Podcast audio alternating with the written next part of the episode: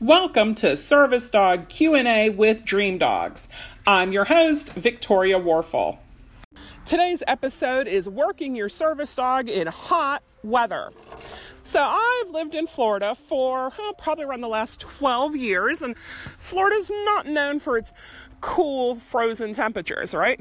Florida is known for its heat and its humidity. So during that time and working numerous service dogs, my own plus clients, uh, we have three main tips when it comes to working your service dog in the heat.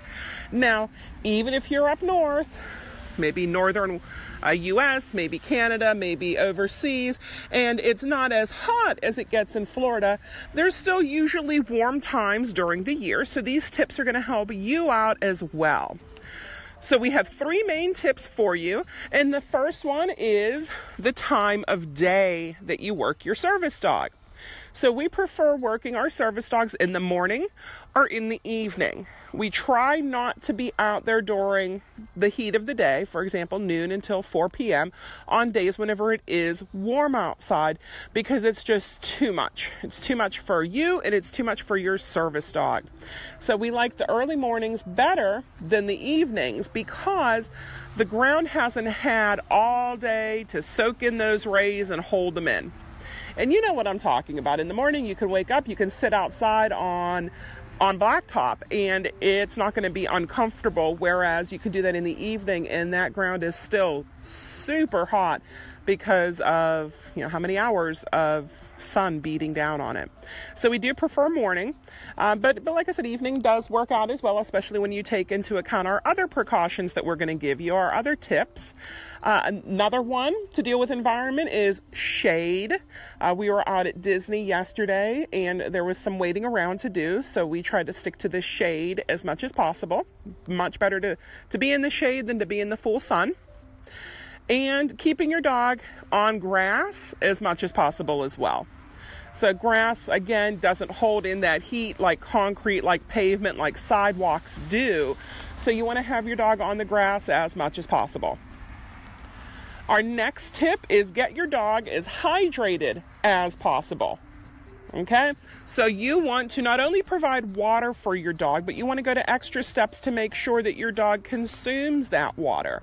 And one way that we've done this before is if you have little uh, meaty treats, or say you're out and eating at a restaurant with your dog and your dog's hot, save a little bit of the chicken, maybe a little bit of the, the beef or the pork, and put that aside so whenever you go outside, you can use that. And what we do is if the dog doesn't want to drink and he's like, no, I'm not thirsty and you say it is 80s, 90s outside, you need to drink something now.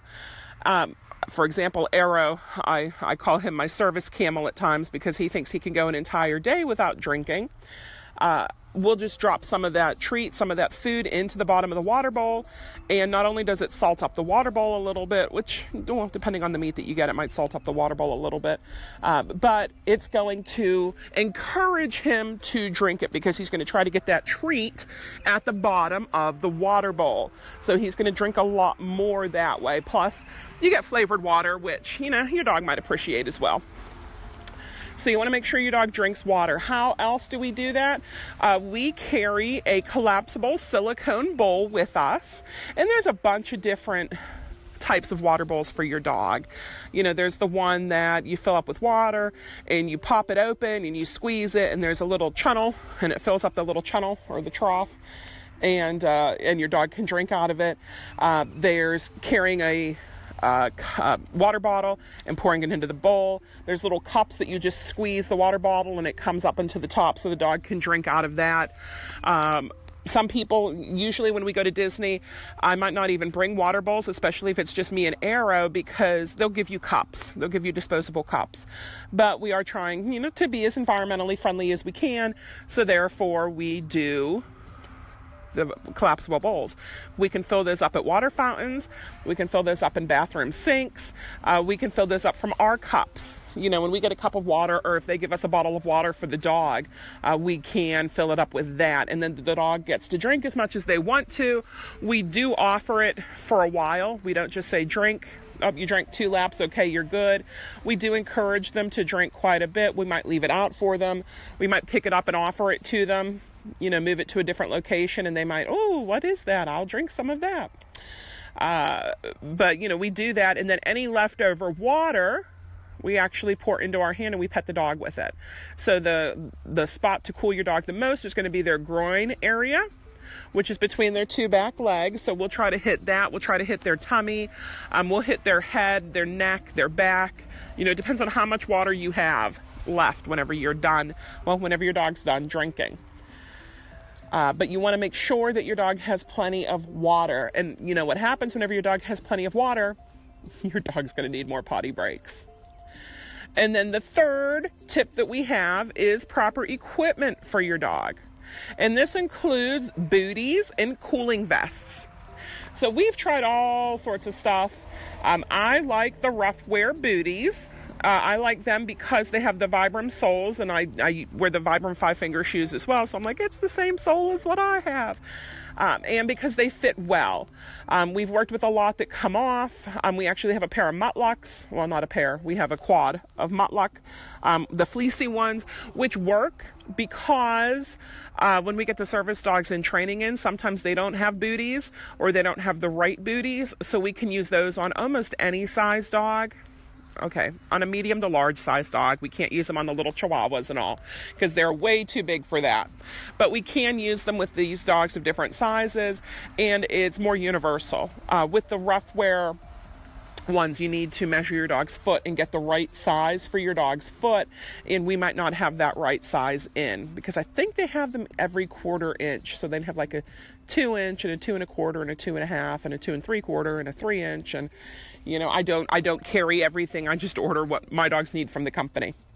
Um, but the booties, you want to get your dog used to wearing them ahead of time.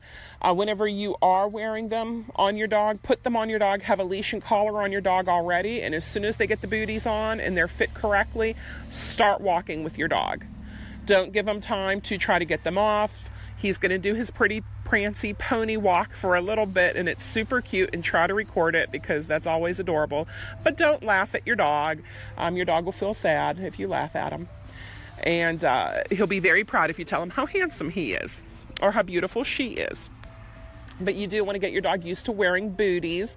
Again, when we were at Disney yesterday, uh, both the service dogs that we had had booties on, and that's all we heard everywhere. Oh, look at the shoes! So, you know, you will be hearing that quite a bit.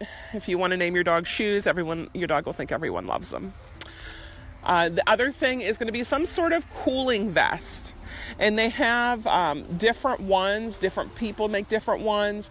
You know, try out some of them. Uh, we have the Ruffwear, I think it's the Swamp Cooler um, that we've used with Arrow in the past. And what you do is you wet it and then it gradually evaporates and keeps your dog cool with the water that's there. Um, we also have some cooling bandanas. Um, those are not my favorite just because it's more stuff on the dog. Like, I don't mind it for myself, but I don't know how much cooling the dog gets from that. Um, but, you know, bandanas don't take up a lot of space, and so you can always toss a couple into your bug out bag for your service dog just in case you need it. Um, but we do try to keep them cool between the cooling vest and the booties and the we have to watch the equipment as well. We do have some summer vests that we use with the dogs uh, that are not as heavy. Uh, maybe they have some mesh in there for some ventilation. Uh, they're going to be lighter colors. They're not going to be black because remember, black absorbs the heat. Um, so we're going to try to go with the colored vest or just the webbing straps um, to make it easier, or that mesh to make it so there's airflow for your dog because they appreciate that a lot.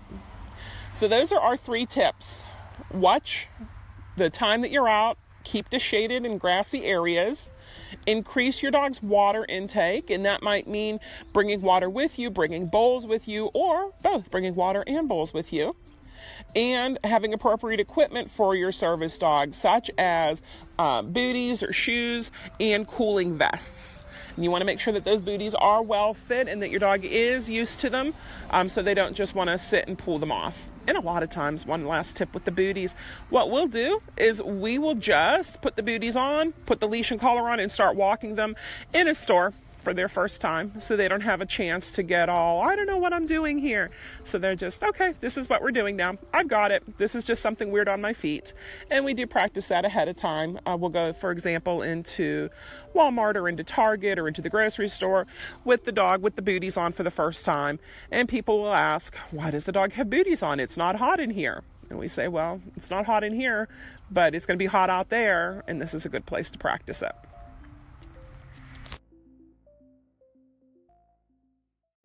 Thank you for tuning into this episode of Service Dog Q&A with Dream Dogs.